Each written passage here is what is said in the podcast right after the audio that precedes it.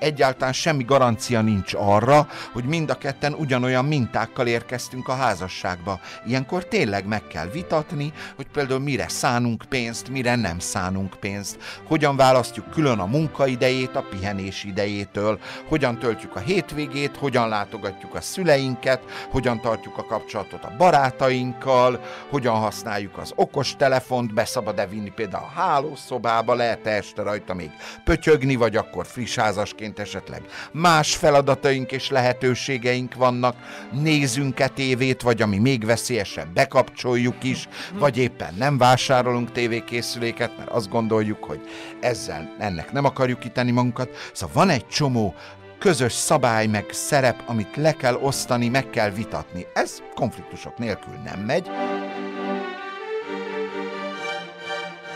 Sziasztok, ez itt a Válaszkeresők, a podcast, amely rólatok, egészen pontosan a ti kérdéseitekről szól, amelyben Kozma Güzgeti Dániel, család- és párterapeuta, klinikai szakpszichológus válaszol a ti kérdéseitekre, amelyet a YouTube-on tehettek föl. Ne felejtsétek el, hogy adott esetben anonim módon is kérdezhetek, hozzatok létre nyugodtan új felhasználó nevet, hogyha nem komfortos vagy a komfortzónából kilépnétek túlságosan is, hogy az előző adás végére csatlakozzak. Szóval várjuk a kérdéseiteket, ez a lényeg. Első kérdés már is, mennyire elfogadott tény a vallásban az örökölt sors, hogy felmenőink szenvedései súlyos örökségként befolyásolják sorsunk alakulását, miként tekint a vallása családállításra? Ez az első kérdés. A bennem lévő Orvostót Noémi felkiáltott, ugyebár ez egy nagyon népszerű téma az elmúlt években, az örökölsors. Így van, nagyon sokunkat érdekel, hogy mit hozunk otthonról, és mit kezdünk ezzel az örökséggel. Uh, hú, hát ez mint hogyha ilyen legalább három kérdés lenne egyben. Uh, nekem az segít a válasz keresésében, hogy részekre bontom. Az egyik, hogy mennyire elfogadott tény a vallásban az örökölt sors. Azt hiszem, hogy erről mindenképpen érdemes megkérdezni egyházi személyeket is, hiszen pszichoterapeutaként az én válaszom, hogy a vallásban mi az elfogadott, az valószínűleg csak rész igazságokat tartalmazhat. De hát mondjuk azért a, a szentírást olykor forgató személyként rögtön ide idéződik, hogy hát az Ószövetségben legalább négy-öt helyen fordul elő, Mózes harmadik meg ötödik könyvében az a nagyon gyakran idézett, és nagyon gyakran sok irányban magyarázott, esetenként talán félre magyarázott elképzelés, hogy ugye az Úr harmad, negyediziglen, sőt hetediziglen bünteti az atyák vétkeikért a leszármazottakat. Hát, hogy ezt ugye szó szerint érdemes-e venni, vagy ez inkább egy metafora, arról persze nyilván nagyon komoly egyház vitákat lehetne folytatni. Lélektani értelemben ez mondjuk úgy válasz a kérdésre, hogy az egyházi hagyományban, az ószövetségi hagyományban bizony-bizony nagyon erősen megjelenik ez az elképzelés, hogy amit egy nemzedék mondjuk elront, az bizony-bizony befolyásolni fogja a leszármazók lehetőségeit, egyféle utat jelöl ki, hogy ők honnan tudnak indulni, vagy milyen életnehézségekkel bizonyosan megszükséges küzdeniük, ha nem is ilyen büntetésként fogjuk ezt föl, ugye a büntető istenkép ellentmondásosságával gyakran szembesülünk, szóval hogyha erre nem ilyen, tényleg ilyen Isten büntetésként tekintünk, de mégiscsak annak a kijelöléseként, hogyha szüleink valamivel nem néznek szembe, vagy nem oldanak meg egy fontos életfeladatot, akkor azt nekünk kell majd megoldani, és ha mi se oldjuk meg, akkor meg az a leszármazottainknak, szóval továbbadjuk ezeket az élethiányokat. De hát azt is tudjuk, hogy Máté evangéliumában meg arról is szó esik, hogy ráadásul ezredíziglen megáldja az Úr azokat, akik követik őt, meg betartják a, a legfontosabb életszabályokat, és a, a, a hitük szerint élnek, ami részben megoldja ezt, vagy legalábbis leveszi ennek a büntetésnek a fenyegetettségét rólunk. A lélektan meg erre azt a választ adja, a valóban manapság nagyon népszerű transzgenerációs elképzelés nyomán, amiről ugye idehaza Orvostót Noémi rendkívül népszerű könyvéből szerezhetünk ismereteket, vagy egy másik több szerzős kötetből, ami a Transzgenerációs traumák és feldolgozásuk címét viseli. Nyilvánvaló, hogy érzékenyebbek vagyunk azokra az élethelyzetekre, amiben a szüleink, nagyszüleink is elakadtak. Az egyes nemzedékek időben eltolva ugyanazon az életúton járnak, így minden nemzedék szembesül ugyanazokkal az életfeladatokkal. Ráadásul többször az életében, hiszen mondjuk a szülővé válás ö, feladataival egyrészt szembesülünk akkor, amikor mi megszületünk, és a szüleink általunk tanulnak szülők lenni, aztán amikor mi szülővé válunk, újra előkerülnek ezek a kérdések, és megtanulunk a gyermekünk által szülőnek lenni. Aztán még kapunk esélyt, amikor mi nagyszülővé válunk, és látjuk a gyermekeinket az unokáink által szülővé válni, és esetleg jókat kacakatunk azon, hogy a gyermekeink elrontják ugyanazt, amit annak idején mi is elrontottunk velük, vagy pont kialakítanak olyan jó megoldásokat, amit annak idején mi esetleg nem alakítottunk ki. Szóval az egyes nemzedékek időben eltolva ugyanazokkal a feladatokkal szembesülnek, így a kialakított jó gyakorlatok, jó megoldások, vagy egyáltalán a megoldás keresés felhasználható a leszármazott életében. Nekem, ha arra gondolok, hogy apám, vagy a nagyszüleim, vagy a dédszüleim milyen nagyon komoly életnehézségeket oldottak meg, ez bíztatásul, bátorításul a rendelkezésemre áll, amikor éppen én kerülök egy komolyabb életválságba. Természetesen ennek a fordítottja is igaz.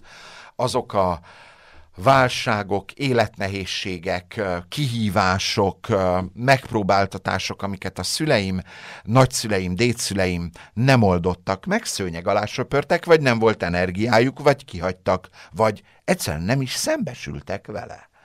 Azokra én nem kaptam tőlük egy hiteles mintát, hogy hogyan érdemes próbálkozni ilyen helyzetben. Nyilvánvaló, hogy könnyebben elakadok egy-egy ilyen élethelyzetben. A lélektan így igazolja vissza ezt, hogy az idősebb nemzedékek mulasztásai, vagy adott esetben hibái valamelyest meghatározzák a mi lehetőségeinket, hiszen ha ők nem oldották meg, akkor nekünk szükséges arra az élethelyzetre valamiféle működőképes választ kialakítani, megtalálni a magunk érvényes válaszait. Ugye nagyon szerencsés, ha kaptunk rá útmutatást, még és nagyon komoly életfeladat, ha ezt nekünk kell megoldani. Hát ez azért is izgalmas, mert minden nemzedék azért kialakítja a maga útját, hogy elvágja ezen minták továbbadódását. Az ifjabb nemzedék általában elhatározza, hogy én mindent máshogy fogok csinálni, mint a szüleim. Ezzel nem csak a szüleim hibáitól vágom el magam, hanem az általuk kialakított jó gyakorlatoktól, a küzdőszellemtől, a kialakított megoldási próbálkozásoktól. Ezért azt hiszem, hogy egy idő után érdemes ezt leadni és elbúcsúzni ettől a gondolattól, hogy én mindent máshogy fogok csinálni. Igen, lesznek dolgok, amiket máshogy szeretnék csinálni, mert nekem ugyan önazonos, azonban nyugodtan vállaljam, hogy lesznek dolgok, amikben követni fogom őket, mert ez így értékes. Na, az idősebb nemzedék is természetesen ö, emel egy falat önmaga és a leszármazó nemzedék köré. Ez úgy szokott hangzani, tudod, onnan lehet tudni, hogy elkezdünk köregedni, hogy elkezdjük azt mondogatni, hogy na, az én időmben ilyen nem volt. Az én időmben minden máshogy volt, minden sokkal jobb volt. Hát lélektanilag a legalja, amikor ezt el is hisszük. Ez persze föntartja idősebb nemzedékként a, a saját én képünket, hogy persze mi ilyen erkölcstelenségekben, mint ezek a mai fiatalok, nem mentünk bele, hát hogyne.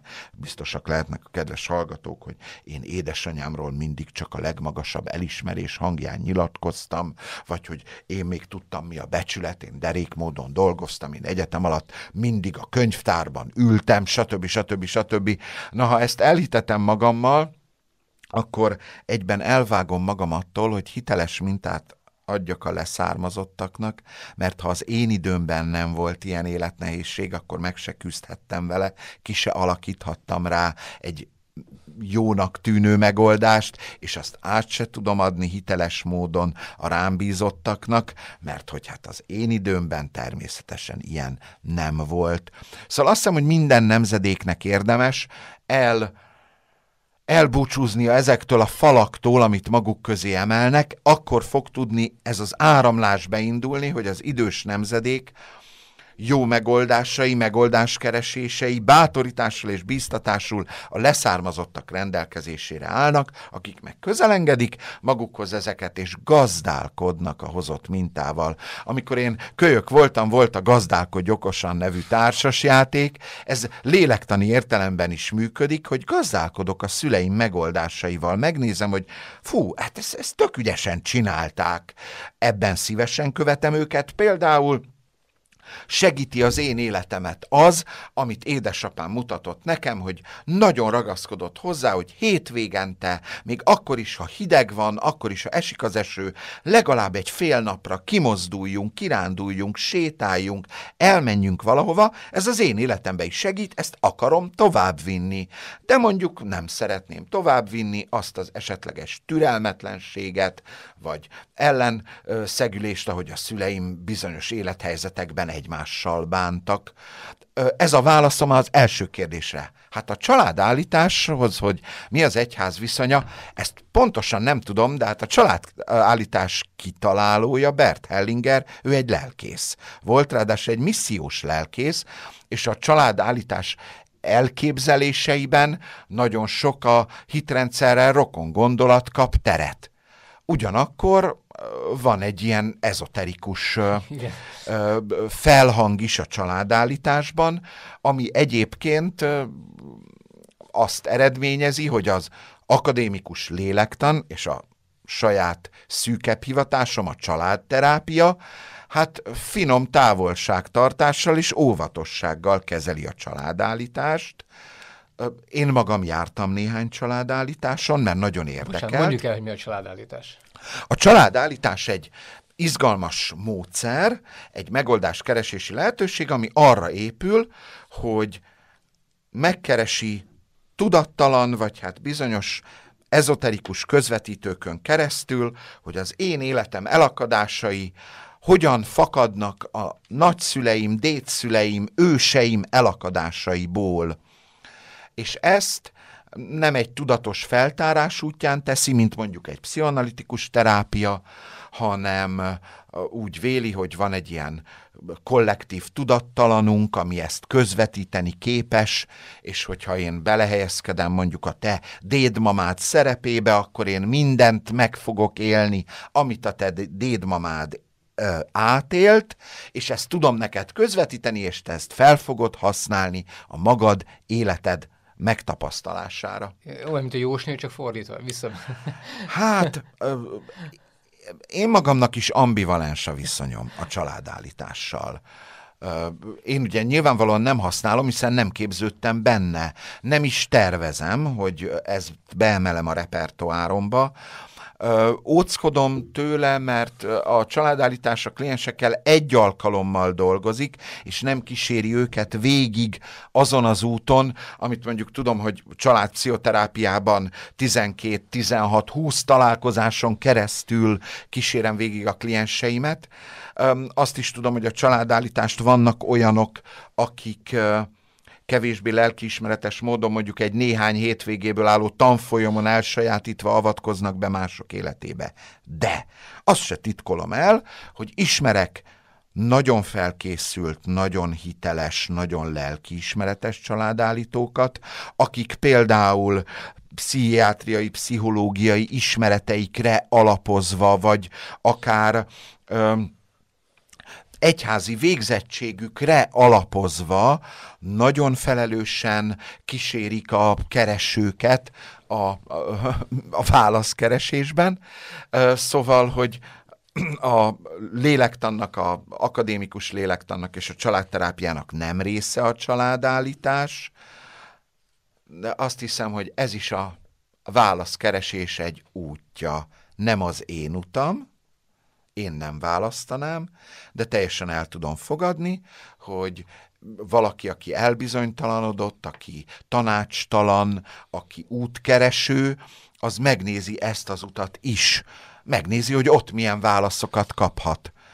Visszautalnék egy korábbi beszélgetésünkre, ne higgyük el, hogy egyetlen válasz létezik pszichológiai kérdésekben. Hitbéli kérdésekben általában hiszünk benne, hogy vannak olyan kérdések, amikre van egyérvényes válasz, vagy egyérvényes igazság.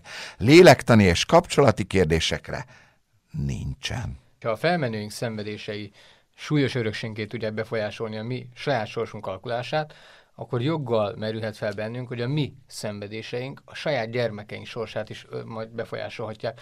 Az ebbéli szorongást, az hogyan lehet feloldani, hogy ne azon agyaljunk, hogy na a mostani nehézségem az majd kihatással lehet arra, hogy a gyerekeim hogyan és miként küzdenek meg egyes dolgokkal.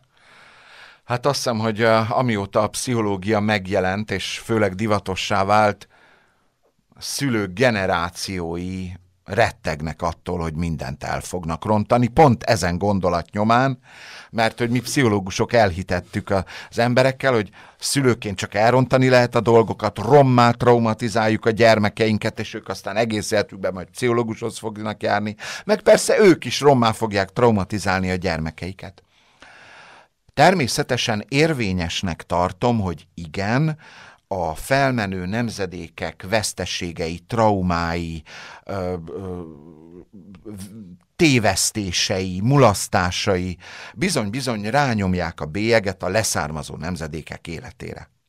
De emellett legalább ennyire érvényes igazság, amit korábban említettem, hogy a korábbi nemzedékek megoldáskeresései, jó ö, próbálkozásai, sikeres megoldásai, jó mintái ugyanúgy erőforrásként rendelkezésére állhatnak a leszármazó nemzedékeknek. Tehát nem csak traumákat öröklünk, hanem megoldási kísérleteket is. Nem csak hiányokat hozunk magunkkal, hanem betöltött, megérlelt válaszokat is. Nem csak tévesztéseket, vagy, vagy nem előrevívő hiedelmeket, szabályokat, szokásokat hozunk otthonról, hanem bizony olyan küldetéseket is, amiket segít, ami segíti az életünket.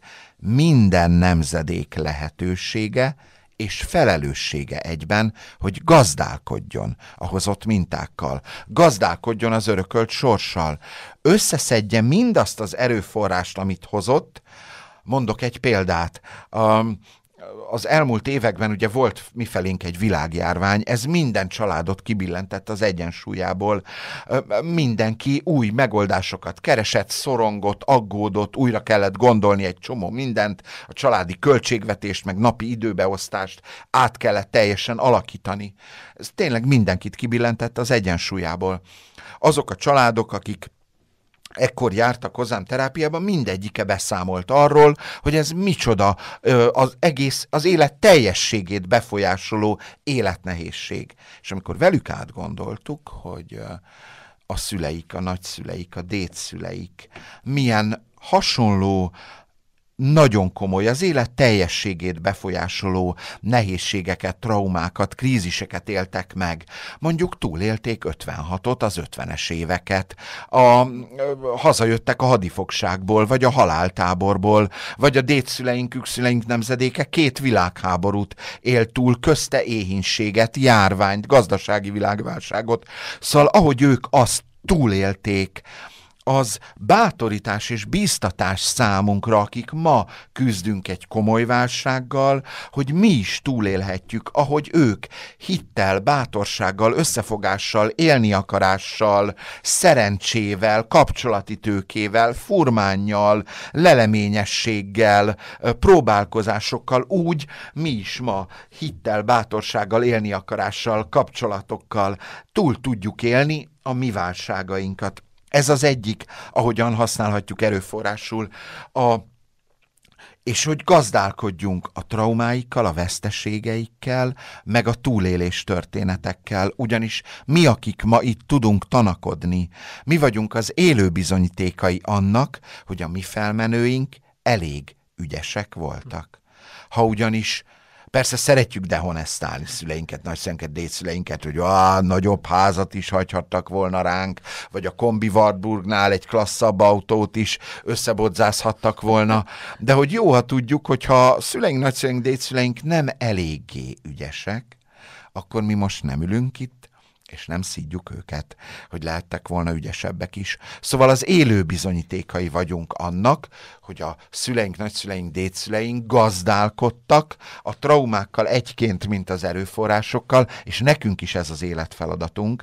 Ez persze azt hiszem, hogy az életünket végigkísérő, megint csak több éves, nagyon sok tanakodást, beszélgetést, utána gondolást megkívánó önreflektív munka, de hát melyikünk sajnálná ezt a szellemi erőfeszítést annak érdekében, hogy önazonosabb életet élhessünk, és hiteles mintákat adjunk tovább a leszármazottaknak, megszűrve mindazt, amit mi kaptunk puttanyként. Sajnos egyre több fiatal keresztény házaspár válik el. Mit gondol, hogy mi lehet ennek az oka? Nem készültek elég tudatosan a házasságra? Mikor elfogadható a vállás, ha van egyáltalán ilyen? A kérdező is idézőjelbe tette az elfogadható jelzőt.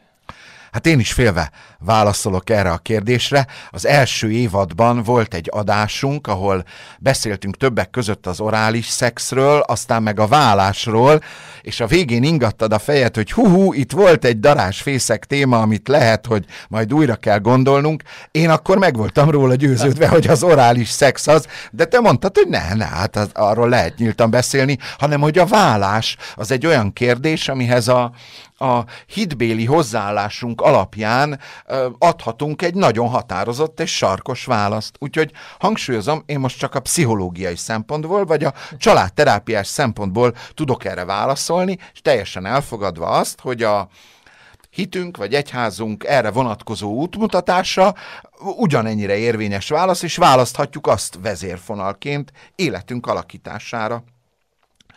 Uh, ahogy keresztény uh, házasságok, meg nem keresztény házasságok egyaránt az utóbbi időben nagyjából ilyen ötven-ötven százalékban érnek véget. Uh, a kérdező azt mondja, hogy mi ennek az oka? Különbség? Uh, én nem ismerek különbséget. Azt tudom, hogy nyilvánvalóan olyan családokban, ahol a keresztény hit jelen van, tehát nem csak a a rítusok szintjén, hogy eljárnak, hanem valóban a megélés része, ott általában egy-egy ilyen döntés sokkal több dilemma, kérdés, próbálkozás előz meg. Vagy sokkal inkább kerül be a gondolkodásba az, hogy de hát mégiscsak Isten előtt igent mondtunk egymásra, és azért ez egy meghatározó szempont a döntés meghozatalában. Szóval, hogy igen, körülbelül manapság, ugye hazánkban a házasságok körülbelül fele válással végződik, bár van egy eltolódás, mert például a, a, ugye az elmúlt évek statisztikáját ismerjük, és sokkal több házasság köttetett már, mint válás mondatot ki, szóval, hogy azért tudunk bizakodóak lenni, ezzel együtt azért valóban... Hogy minimálisan elvigyem, bocsánat a kérdés, hogy ugye aki... Ha jól tudom, aki egyszer már elválik, az nagyobb eséllyel válik el újra második, harmadik házasságban, legalábbis én így tudtam, de ellátva a fejedet, ez nem biztos. Tehát aha, az, hogy minden, más, minden második házasság válással végződik, az bizonyos szempontból nem azt jelenti, hogy minden második ember válik el, érted a különbséget? Pontosan, abszolút egyetértek. Én nem ismerek olyan törvényszerűséget, hogy aki már egyszer elvált, az újra elválik, holott nagyon beleférne akár a lélektani logikába, hogy nyilvánvalóan, aki egyszer választott egyféle megoldást, a következő alkalommal olyan kézenfekvő, hogy újra ugyanazt a megoldást keresse vagy válassza. És azt hiszem, hogy ö, a családterapeutaként ez az egyik fontos gondolat, ami így ö, ezzel a kapcsolatban eszembe jut, hogy ö, a kérdező úgy teszi fel a kérdést, hogy mi ennek az oka. Mi felénk, vagyis a rendszer számítő családterápiában azt szoktuk mondani, hogy dolgoknak nem oka, hanem története van. Vagyis nem, biztos, hogy nem egyetlen szempont, hanem nagyon sok uh, tényező járul ehhez hozzá, gyengítő vagy erősítő hatással. Hát az egyik az az, hogy a magam vagy az én szüleim nemzedéke, vagyis a most aktív középkorú, vagy vagy idősödő nemzedék hagyta örökül, hadd mondjam így rátok, az ifjú, a éppen házasságra készülő, vagy házasságban élő, éppen gyermeket vállaló, vállaló fiatal aktív nemzedékre örökül, hogy hát gyerekek, legfeljebb elváltok. Nagyon gyakran hallottuk ezt a szlogent, vagy hát ugye a magam meg a szüleim nemzedéke az, aki annak idején növekvő mértékben választotta ezt, hogy a kapcsolati nehézségekre adandó egyik lehetséges válasz a válás. A magam meg a szüleim nemzedéke eljutott odáig, hogy nem az egyik lehetséges válasz ez a kapcsolati ö, nehézségekre, hanem szinte egyetlenként tekintett erre. Tehát, hogy kapcsolati nehézségek igen, minden házasságban szoktak lenni, de hogy elkezdtünk abba hinni, hogy erre nincs többféle lehetőség, többféle válasz, hanem abban kezdtünk hinni, hogy ha kapcsolati nehézségek vannak, akkor arra az egyetlen lehetőség a válás. Ez nem igaz. Sokféle lehetőség van, ilyenkor az egyik a pár és családterápia, a másik lelki gyakorlat, a harmadik valamiféle egyéni, önreflektív munka, a negyedik egy... a kapcsolat megújítása. Szóval azt hiszem, hogy számtalan lehetőség van, amik mind érvényes válaszok a kapcsolati nehézségekre. El ne higgyük, hogy az egyetlen érvényes válasz a válás. Családterapeutaként én fenntartom, hogy az egyik lehetséges válasz. Ugye, ha nem hívőként élünk, vagy nem olyan egyház tagjai vagyunk, ami ezt tiltja, akkor ez benne lehet a repertoárban, de akkor se higgyük el, hogy ez a, az egyetlen érvényes válasz. Egy csomó lehetőség van még, amit azt hiszem, hogy érdemes kipróbálni. Nem tudnék családpszichoterapeutaként dolgozni, ha nem hinnék abban, hogy érdemes végigpróbálni egy csomó megoldási kísérletet, mielőtt úgy döntünk, hogy a kapcsolatunk megszakítása lesz számunkra lehetőség. Szóval azt hiszem, hogy az egyik tényező, ami a növek, válások növekvő száma mellett szól, az az, hogy elhittük, hogy ez az egyetlen lehetőség, ne higgyük el. A másik, hogy egy olyan életstílust meg kultúrát alakítottunk ki magunk köré, ami nem kedvez a tartós, elkötelezett, kiegyensúlyozott családi életnek. Számos szempont nehezíti ezt, az egyik a rítus talanság, a másik ez a, a fogyasztói kultúrának ez a túlhajszoltság, hogy mindenre úgy gondolkodunk, ah, lecserélem, eldobom, stb. stb. stb. Tehát, hogy ö, egy olyan szemlélet vesz körül bennünket, ami nem kedvez a kapcsolat megjavításának, vagy a megújításának. Én nem is tudom, hogy ismerek-e még például cipészt. Olyan cipészt, akihez, hogyha a cipőm sarka mondjuk így féloldalasan lekopik, akkor elviszem hozzá, hogy cserélje ki a sarkát. Nem fogok rá időt, energiát szánni, nem is nagyon ismerek ilyet. Ha a cipőm sarka elvásik, elmegyek az outletbe, és veszek három új cipőt, szóval, hogy, hogy inkább lecserélem, mert a régi már kopott is, meg a belső is, meg stb. stb. Na most a, a házasság meg olyan, azt nem cserélem le, hanem elmegyek a cipészhez, aki jelen esetben lehet egy lelkész, vagy egy családterapeuta, és megkeresem az útját, hogy ahol éppen billeg egy kicsit, mint a cipőm sarka, azt megújítsam. Szóval azt gondolom, hogy olyan hiedelmek terjedtek el, amik a válás irányába hatnak. Ugyanilyen szellemi erőfeszítéssel összegyűjthetjük azokat az elképzeléseket, amik inkább a kapcsolatok megtartása mellett szólnak. A kérdező úgy kérdezi, hogy mikor elfogadható a válás. Hangsúlyozom, családpszichoterapeutaként az az elképzelésem, hogy egyféle válasz, egy lehetőség, egy érvényes megoldási kísérlet, és például olyan kapcsolatokban, ahol olyan mély egymás bántása lett a mindennapok része, hogy abban felőrlődünk, hogy abban a családunkban élő mindenki más, gyermekeink, ránk bízottak, sérülnek, és, és egymást is bántjuk meg, nem találunk már egymás számára jó választ.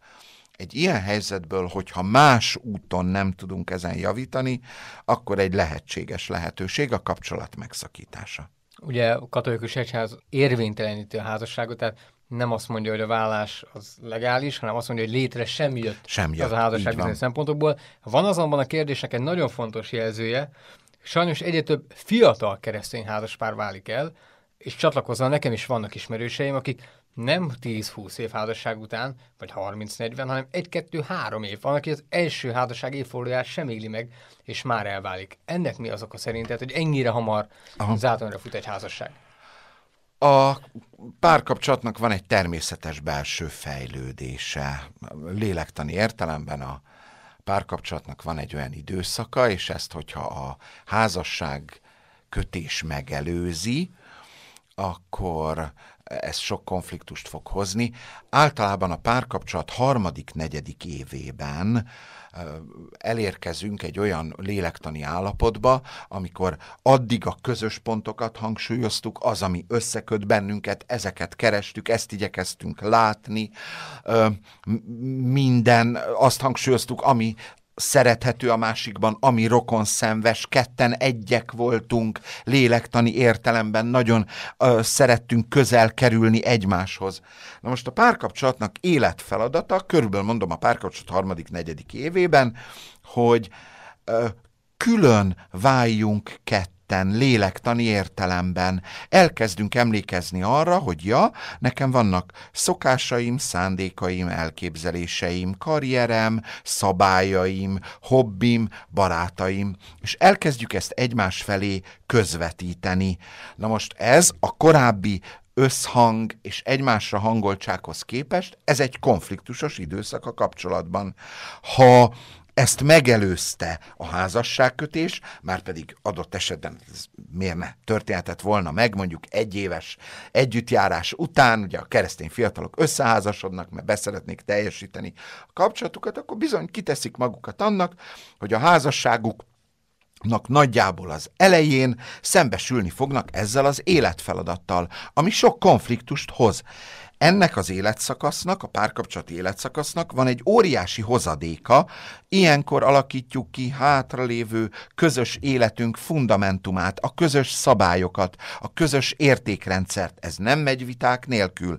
Egyáltalán semmi garancia nincs arra, hogy mind a ketten ugyanolyan mintákkal érkeztünk a házasságba. Ilyenkor tényleg meg kell vitatni, hogy például mire szánunk pénzt, mire nem szánunk pénzt, hogyan választjuk külön a munkaidejét, a pihenés idejét, hogyan töltjük a hétvégét, hogyan látogatjuk a szüleinket, hogyan tartjuk a kapcsolatot a barátainkkal, hogyan használjuk az okostelefont, be szabad-e vinni például a hálószobába, lehet-e este rajta még pötyögni, vagy akkor friss házasként esetleg más feladataink és lehetőségeink vannak, nézünk-e tévét, vagy ami még veszélyesebb, bekapcsoljuk is, vagy éppen nem vásárolunk tévékészüléket, mert azt gondoljuk, hogy ezzel ennek nem akarjuk kitenni magunkat. Szóval van egy csomó közös szabály, meg szerep, amit le kell osztani, meg kell vitatni. Ez konfliktusok nélkül nem megy, és adott esetben ugye összevetve a korábbi szerelmes állapotnak a harmóniájától, láng, harmóniájával, lángolásával, lelkesültségével, hát ez egy nagyon-nagyon más minőségű kapcsolat. De ez egy szintlépés. Innentől lélektani értelemben nem egyek leszünk, hanem kettő. Ketten, és ketten vagyunk szövetségben. Itt már látjuk egymás, látjuk a különbségeket is, látjuk azt a, látjuk egymás szerethető arcát, és azt is tudjuk, hogy melyik a másiknak az az arca, amihez nehezebb kapcsolódni. Általában itt azt is megtanuljuk, hogy hogyan tudom kiváltani a másikból azt az arcát, amihez nehezebben kapcsolódom. Ez felelősséget rak ránk, és ez a felelősség a konfliktusokkal együtt olyan ijesztő lehet, hogy adott esetben a pár itt azt mondja, hogy ja, hát ha ennyit veszekszünk, akkor inkább váljunk el. Mi azért bíztatunk titeket arra, hogy ne ezt az opciót válasszátok. Ez volt a Válaszkeresők, Martí Zoltánt, és ami még fontosabb, Kozma Güzgeti Dánielt hallottátok. A következő adásban egyébként szintén szó lesz a házasságról, de egy egészen más kérdésfelvetés. Miért házasodjak meg, ha egy papír, jogi kötés és egyéb felelősségek nélkül is szeretem a páromat? Kérdező a kérdező, el is kiderül. Hallgassatok minket akkor is, sziasztok!